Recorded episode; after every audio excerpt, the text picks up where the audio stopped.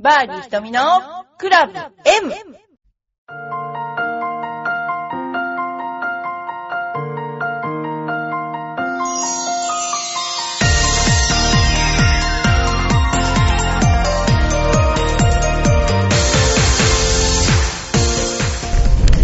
はい、バーディー瞳のクラブ M です。皆さんいかがお過ごしでしょうか、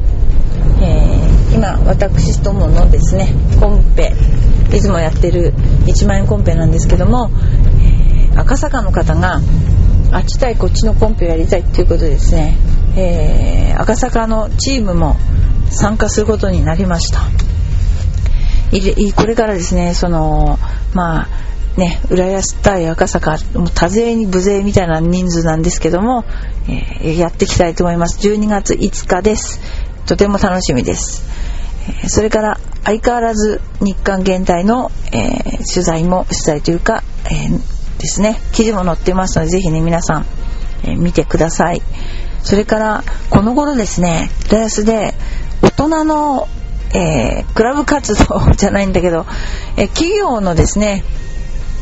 え方たちが、えーいっぺんに練習する機会が欲しいということで、え2階を箱貸しでですね練習をさせ、あのしていただいてますでそういう方、まあ、私たちのあのエパックのフェイスブックに載ってるんですけどもね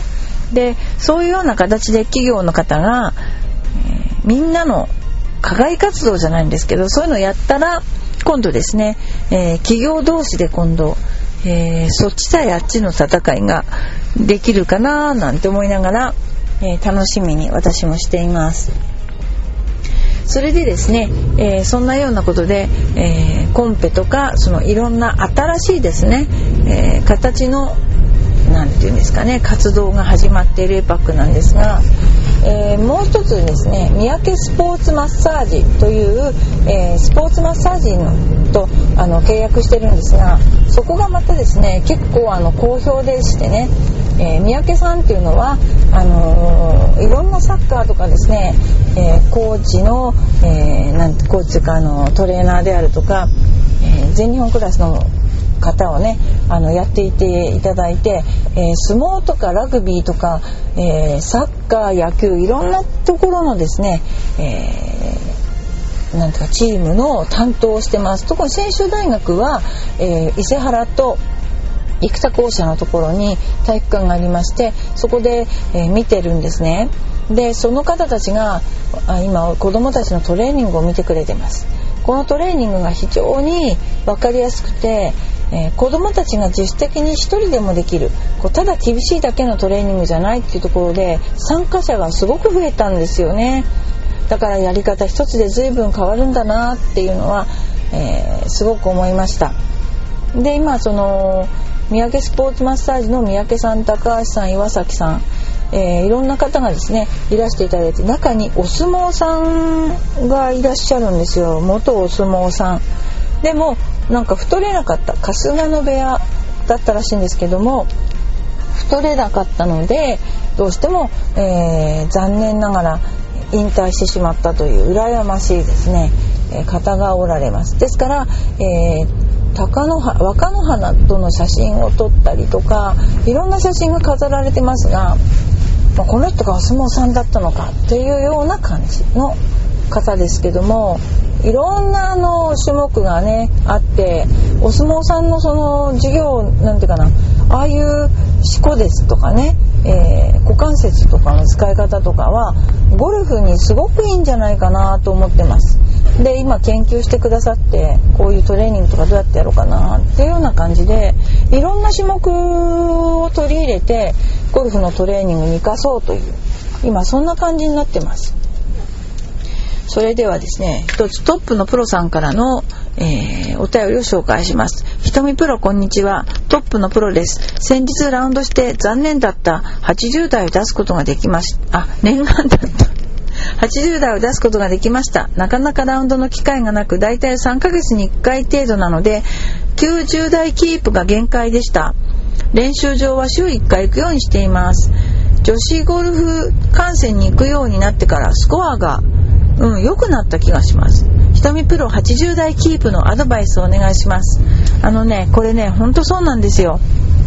だ自分がトーナメントに出てた時はやっぱり予選落ちとかすると本当はね絶対に上手い選手のを見て変えるべきなんですよこれは。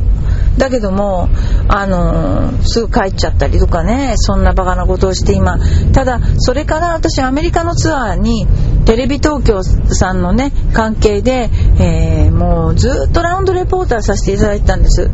でその時に変わったことっていうのがねやっぱりね上手い人のプレーを見るっていうことは自分の何て言うんでしょう肥やしになる。これは自分の中のイメージが変わるんですよ。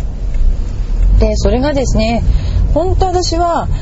あのー、今大きいなって要するに毎1回や2回じゃないわけです本当に上手な人のプレーをそれこそ世界一クラスの人オチョアとかソレンスタムとかカリウェブとかもう何しろ一流クラスのプレーを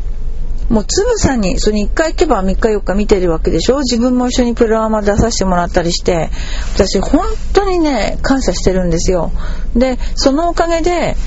自分ではその練習っていうのはあまりできない。まあ怠けてるというかね。だけども平均スコアまだ75ぐらいなんですよ。それもそんなにコース出てなくて。でそれってコースの回り方が変わったんだと思います。自分の中で。ですから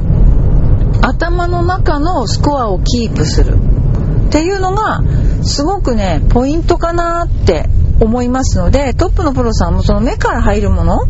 ていうのがすごく大きかったんだと思います。で大事なのはその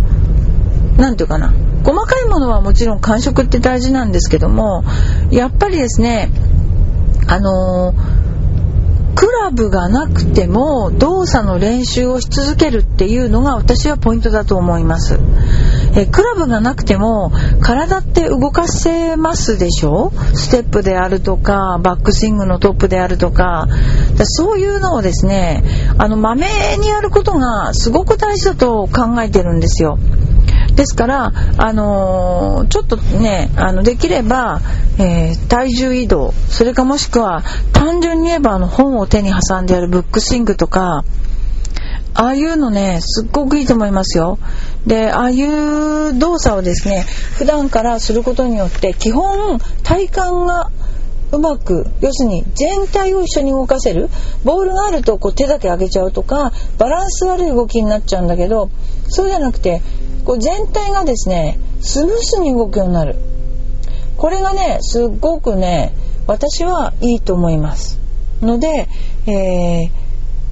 ー、例えばすごく不安定なところに立つとか電車の中で片足で立っているとかそういうバランス感覚もすごく大事だし何しろあのゴルフをイメージすることとスイングのイメージをすることそれがすごく大事だと思います。上手な人って自分がバックスイングのトップを上げたらといいとこに収まりますよね素振りでも。あのクラブがなくても。ああいう身体感覚が自分のイメージとぴったり合うっていうのがあの普段からやんなきゃなんないことかなと思うしあといつも私が思ってるのは、まあ、都会にいるわけですよね。だからこっからあそこまでだったら何ヤードだから何番でって結構考えてますよ。打ち下ろしとか、えー、4車線の道路を越えるのにこのぐらいの球だとこうとか。意外とそういう妄想をですねしてるわけです。そうするとあのー、グリーンとまた違いますけども空間認知能力っていうのかな。そういうの増しますよ。あとくだらないことだけどゴミをゴミ箱に入れる放物線とかねああいうの凝るとかねあのそういうのでとても大事ですよだから私たち人間ですから動物ですからそのいかに野生の勘をいつも働かせてるかが大事かと思うのでそういうことをねあの気をつけて、えー、トップのプロさんやってみたらどうかなと思います。で今日はですねその自信っていうものについてお話ちょっとさせていただければと思うんですけども、えー、自信って根拠ないですよね。でよく自信ないんですけどっていう話あるけどだけど例えば生きてる時間が違えば練習してる時間も当然ねあのプロだったら、えー、生きてるのが長い人の方がいっぱい練習してるわけだけど若い人が突然勝っちゃったりするわけでしょ？でそういうのって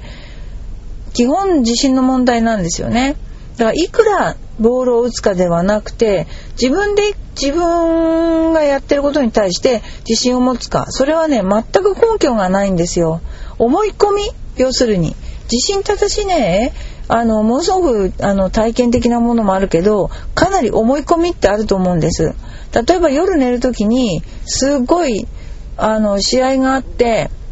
この試合クリアしたいと思った時にもう萎縮して例えばプロテストだったらプロテストの時だけダメな人っているんですよ。でも私はね旗と考えた。それじゃいけないと。でうわテスト楽しみだわって思うようにわざと言ってたんですよ。ね。そうすると大体真面目な人ほど落とし入れやすい罠っていうのはこうハマっていって自分を苦しめて実力出せなくって落ちちゃう。そうじゃなくってちょっとふざけ気味でもいいんだけど、まあ、絶対今度の試合楽しみだわって楽しくない楽しみじゃないんですよ。だけども楽しみだわっていうことによって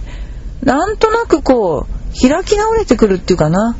そういうふうに、あのー、思います。だから例えばコースに行くといろんなシチュエーションの球があのボールがいろんなとこ行っちゃってそこからパーを一生懸命頑張って取るわけなんですけどそれって変なとこ行ったらもう変なとこ行ってくれてありがとうねっていうような気持ちでもう私最善を尽くしますからみたいな、まあ、これってなんか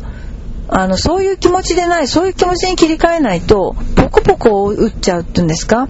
そういうのありますよね。ですから、えー、そういうふうにね、えー、やっていければなと私も思ってるしいつもそうに考えてます。まあ、ありがとうねこういう難しいラインみたいなそういう感じでもう私の自分の実力を最高を試すチャンスだわみたいなそういうノリが大事なんじゃないですか？と思います。ということで、バーディー瞳のクラブ M、今日はちょっと、えー、そんなような自信についてお話しさせていただきました。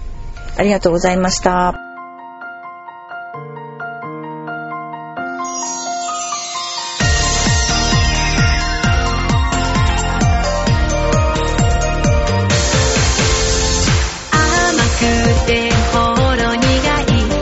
私の癒しチョコレート